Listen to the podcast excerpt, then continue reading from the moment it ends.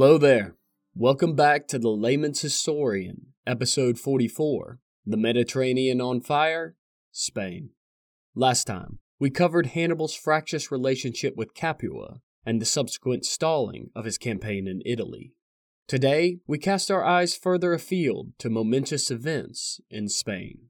Although I had originally intended to include Sicily in this episode as well, combining both would either produce too long an episode or condense the events too narrowly to cover either theater appropriately. So I've decided to focus on Spain for this episode, with the next shifting our gaze back to Sicily and the Italian peninsula.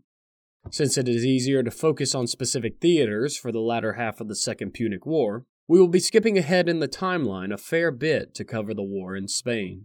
Never fear, we will rewind the clock to do justice to events elsewhere in the following episodes. As mentioned last time, at this point in the Second Punic War, the action slows significantly from its spectacularly rapid opening.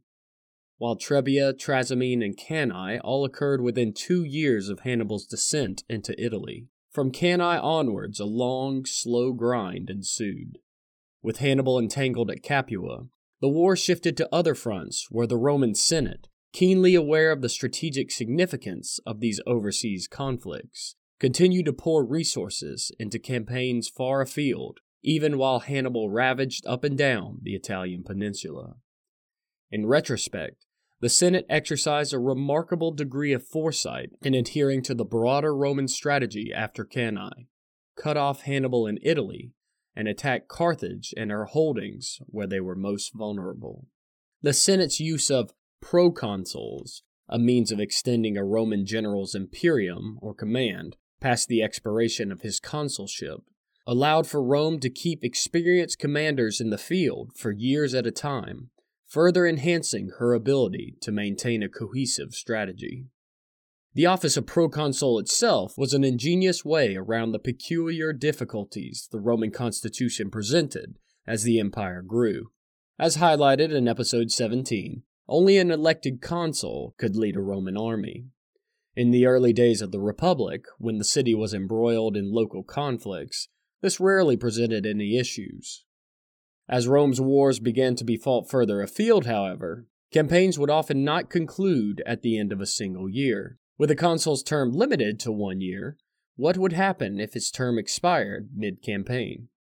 The solution was the office of proconsul, whereby the Senate extended a consul's military command while conferring his civil authority on the newly elected leaders.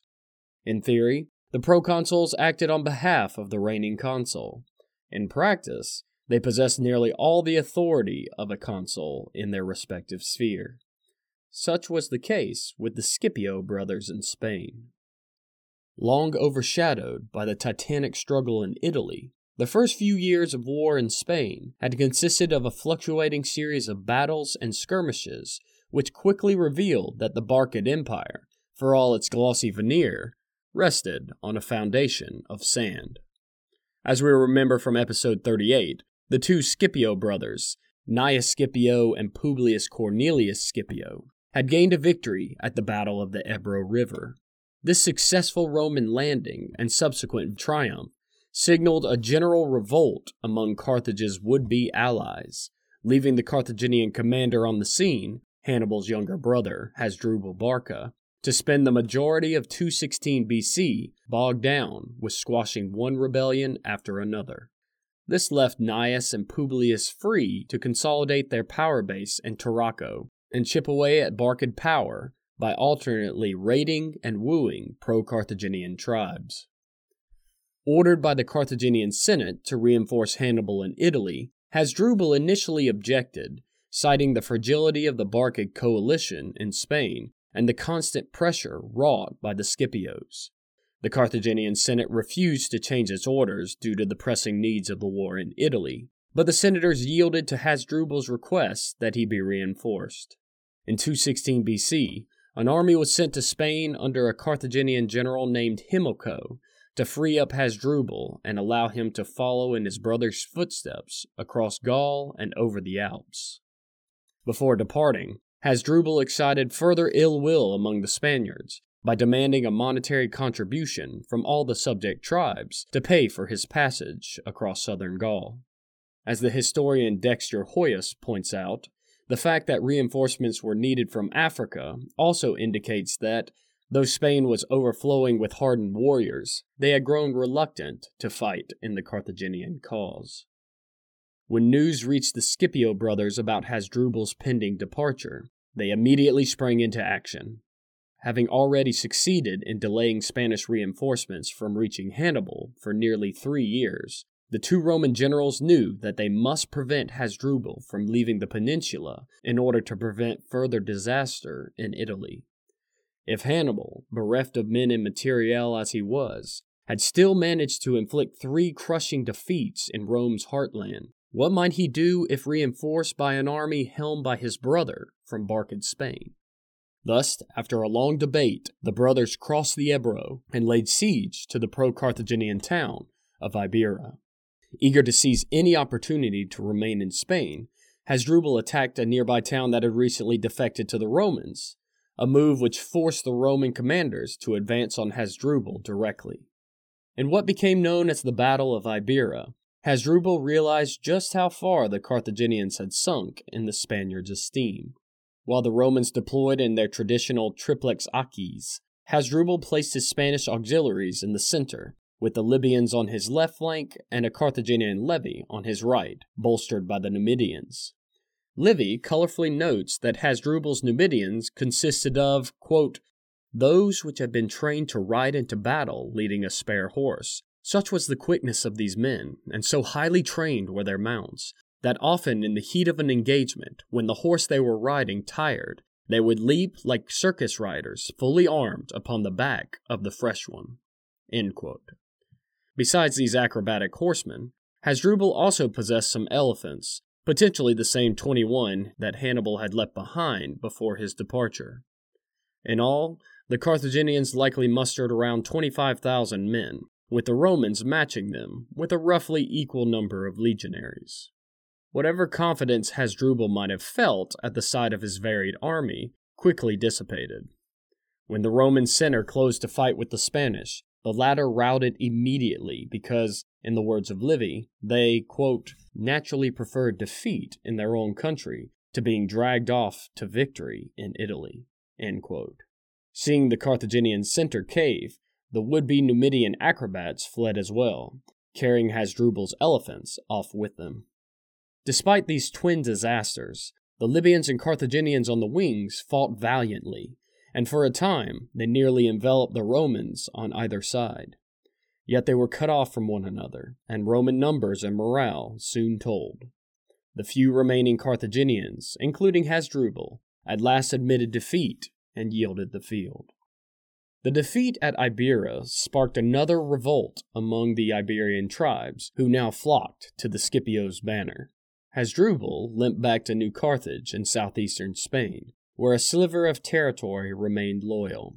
For the next three years, he would play defense, holding off the Scipio's steady advance and writing increasingly urgent pleas to Carthage for more reinforcements.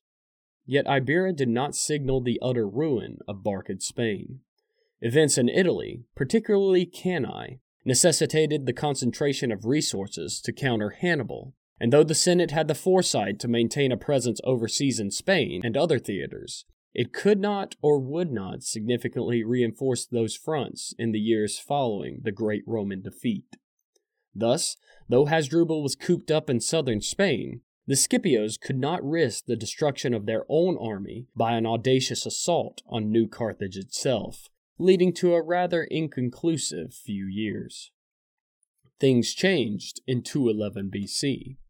A year prior, the Romans had captured the important mining town of Castulo, which was also home to Hannibal's wife, Imelus.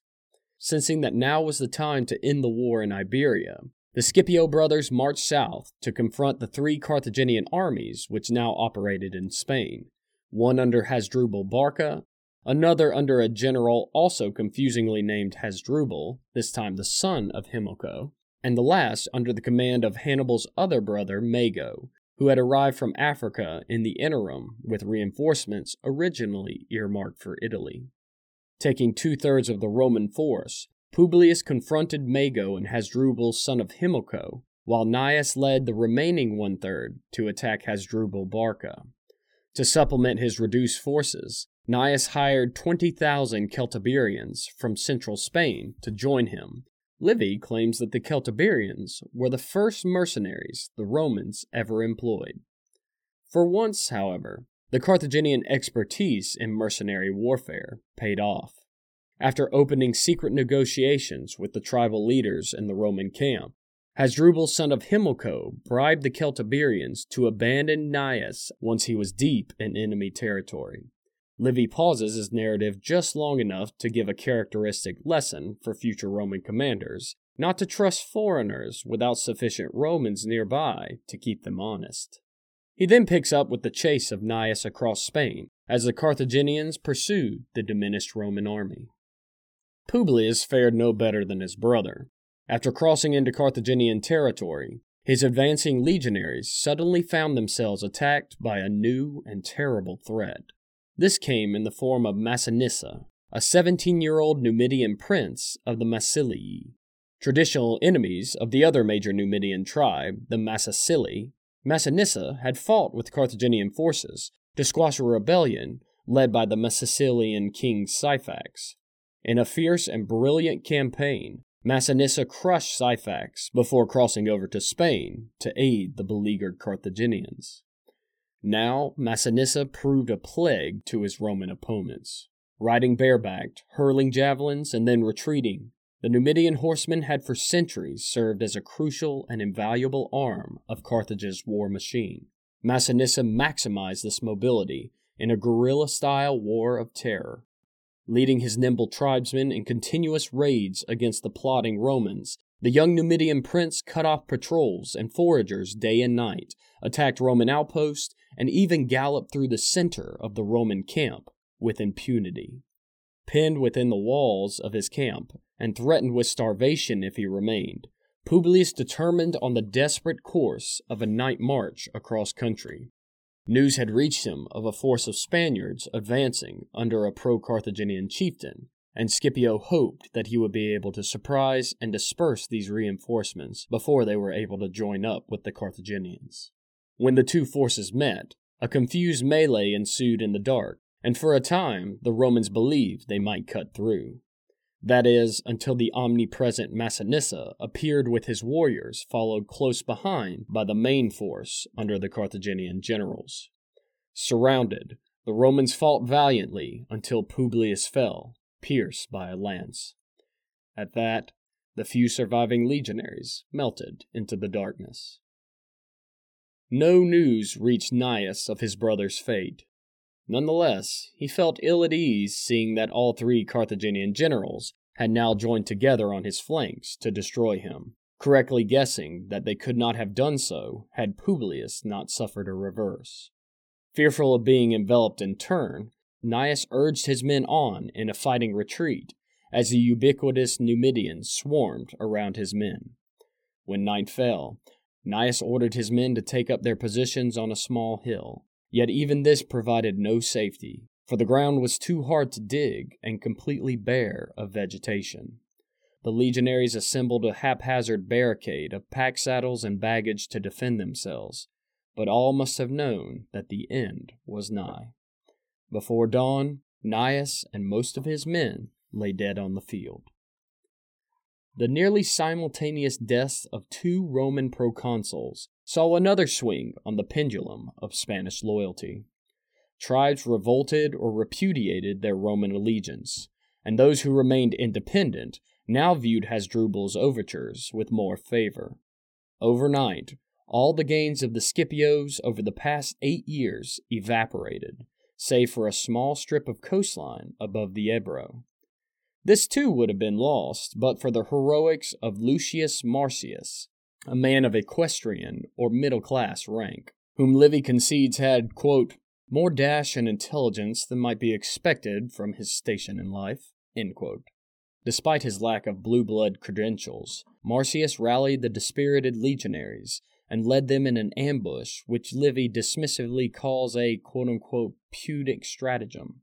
Marcius surprised and slaughtered numerous unwary Carthaginian soldiers, and even captured Mago and Hasdrubal Barca's camps, the latter of which contained a silver shield weighing 137 pounds, bearing Hasdrubal's portrait.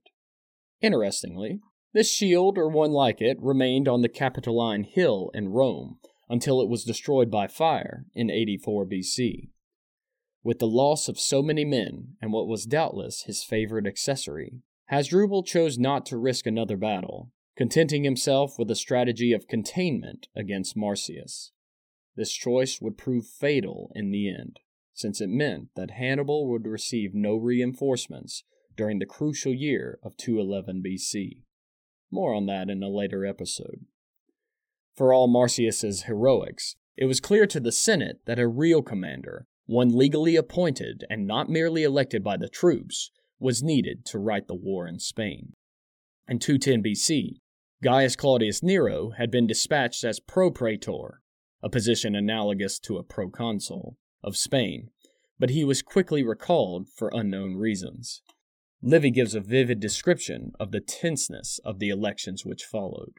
Quote, On election day, everyone went down to the campus. People turned towards the magistrates and watched the faces of the leading citizens, the likely candidates. They were exchanging glances with one another. A murmur arose that things were desperate, that hope of saving the country had been so utterly lost that no one dared accept the Spanish command.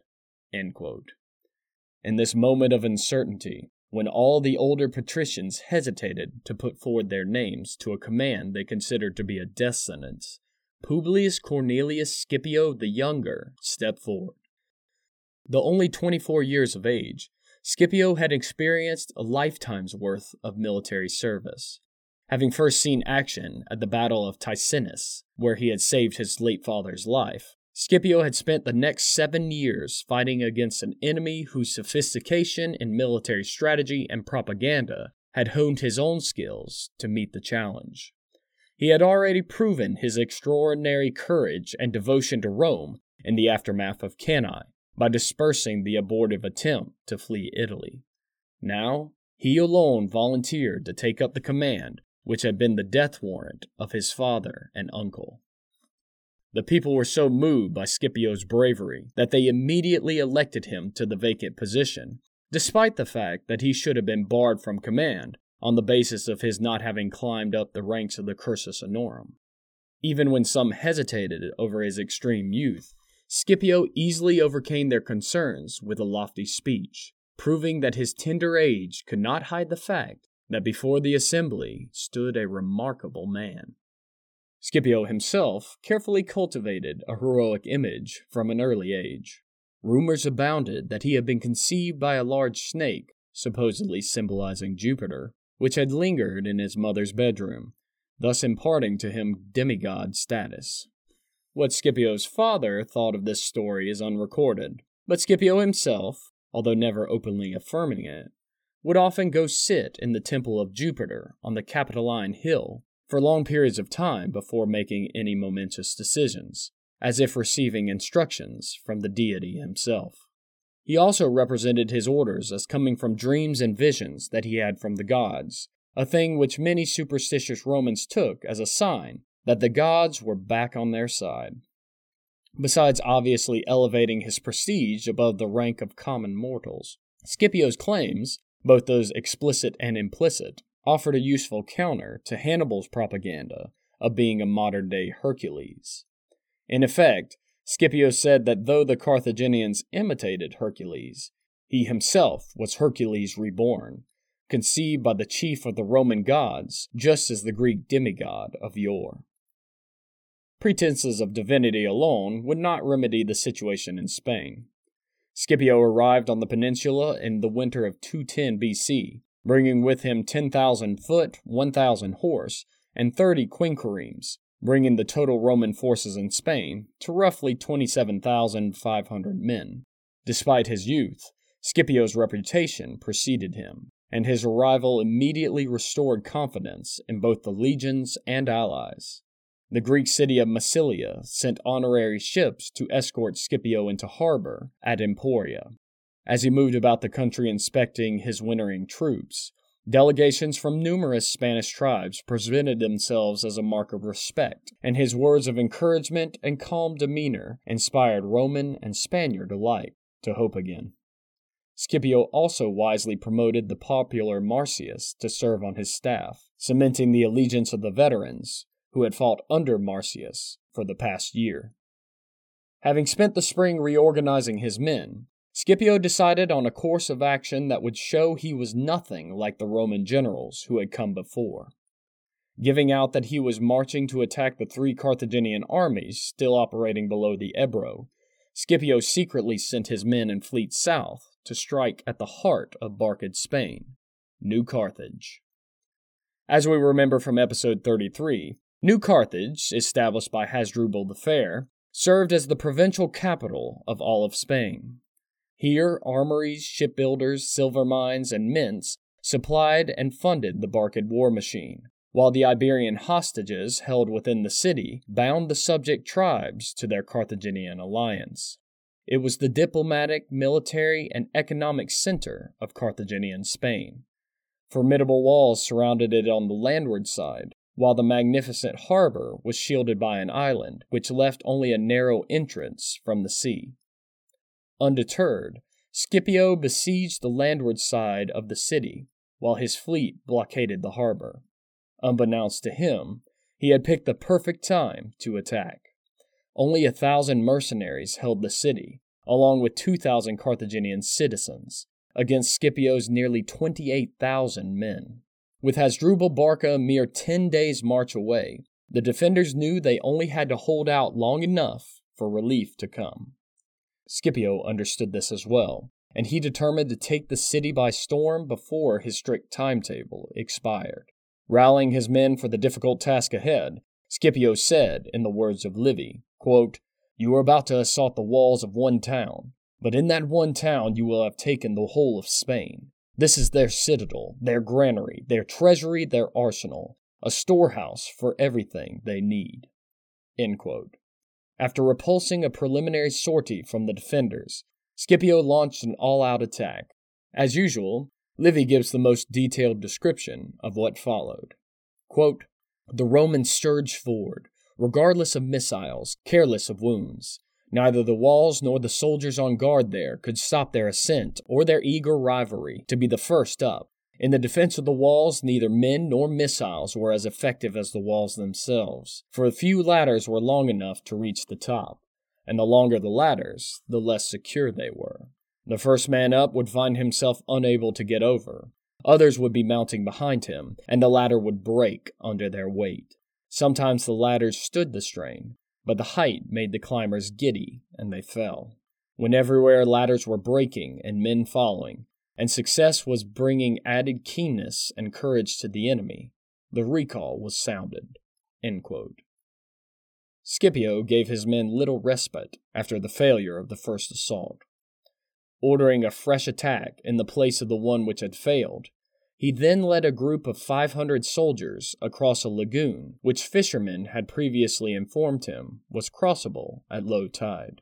In characteristic fashion, Scipio attributed this local knowledge to divine intervention, stating that Neptune himself had made a way for the Romans through the sea. At the end of the lagoon, the wall was only a few feet high, and Scipio and his troops were soon within the city. No enemies opposed them, all attention being concentrated on the fighting around the gate. Polybius reports that Scipio, quote, directed his soldiers, according to the Roman custom, against the people in the city, telling them to kill everyone they met and to spare no one, and not to start looting until they received the order. The purpose of this custom is to strike terror. Accordingly, one can see in cities captured by the Romans not only humans who have been slaughtered, but even dogs sliced in two and the limbs of other animals cut off. On this occasion, the amount of such slaughter was very great. Only when the Carthaginian commander on the scene surrendered did Scipio give the command to cease the massacre. The brilliance of Scipio's victory at New Carthage can hardly be overstated. At a single stroke, he severed the critical link between Spain and North Africa, cutting off the three Carthaginian armies from resupply from home. Besides denying the enemy their best port, the capture of New Carthage also left Hasdrubal bereft of his power base. The haul of booty was staggering 10,000 citizens, 2,000 artisans, 18 warships, 401 large siege engines, 476 small siege engines, innumerable scorpions, armor, weapons, and missiles, 276 gold platters, each a pound in weight, 18,300 pounds of silver, not including silver vessels, 400,000 measures of wheat, and 270,000 measures of barley. This haul did not even include the cargoes of 63 merchant ships later seized in the harbor, which supplemented the prodigious plunder with bronze, iron, sailcloth, and timber. Besides these material gains, Scipio scored a tremendous diplomatic coup by releasing all the Spanish hostages on the promise that their tribes would join the Roman alliance, thus cleverly portraying himself as liberator instead of a new conqueror. Livy paints Scipio in a proto chivalric moment when, discovering one of the beautiful princesses offered to him as a war prize was betrothed to a Celtiberian chieftain, not only freed the girl, but reunited her with her fiancé, an episode which further ingratiated himself with the Spanish people. Schooled in the Hannibalic arts of war, Scipio, like many Romans before him, copied what was best of his enemy's strategy, freeing captives without ransom and winning hearts and minds to his cause. Like a true Hercules, Scipio decapitated Barcid Spain with a single stroke. The loss of so great a city would prove fatal to Hasdrubal's efforts to hold the Spaniards in check. Tribes revolted and came over to Scipio in droves, and by 208 BC, Scipio had the upper hand on the peninsula. Marching on Hasdrubal's camp in Baecula, he pointed to the Carthaginian ramparts, boasting, quote, New Carthage had higher walls, and Roman soldiers climbed them, Neither hills, nor citadel, nor even the sea withstood our arms. In the ensuing battle, Scipio thoroughly routed the hapless Hasdrubal. Convinced that Spain was already lost, Hasdrubal gathered up what men he could, as well as his elephants, and set off for the Pyrenees on the long delayed march to Italy to join his brother. He had fought in Spain for almost a decade, and in the end this young Roman upstart had driven him out with no chance of return. So rapid and so great were Scipio's victories that the Spaniards acclaimed him their king after the Battle of Baecula. With characteristic diplomacy, Scipio parried this danger with ease, avoiding giving offense either to his Republican soldiers or the exultant tribesmen. The greatest title he bore, he told them, was that given to him by his soldiers, imperator, or commander in chief. He continued, quote, The name of king, so great elsewhere, is insupportable to Roman ears. If a kingly mind is in your eyes the noblest thing in human nature, you may attribute it to me in thought, but you must avoid the use of the word. Barcid Spain would limp on for a few more years. Mago Barca and his fellow commanders would try in vain to stem the tide with fresh mercenaries, but in 206 BC, Scipio won a decisive victory at the Battle of Ilipa. It was at Ilipa that Scipio at last revealed he had mastered all the tricks learnt in Hannibal's school. Modifying the traditional triplex acies, Scipio placed his unreliable Spanish infantry in the center of his line, leaving his veteran Romans to hold the flanks. In a move reminiscent of Cannae, Scipio ordered his veterans to advance on the wings, easily besting the Carthaginian Spanish before swerving in on the Carthaginian center. The defeat saw the final death knell of Barcid Spain. The senior command retreated to Gades, one of the first Phoenician colonies ever established in Iberia. After witnessing a revolt in Gades itself, Mago Barca sailed for Italy to rejoin his brother. Barely three decades after Hamilcar Barca first set foot ashore, Barcid Spain was no more. Next time, we will return to our roots and witness Syracuse finally come off the bench for one last hurrah. Until then, take care and read more history.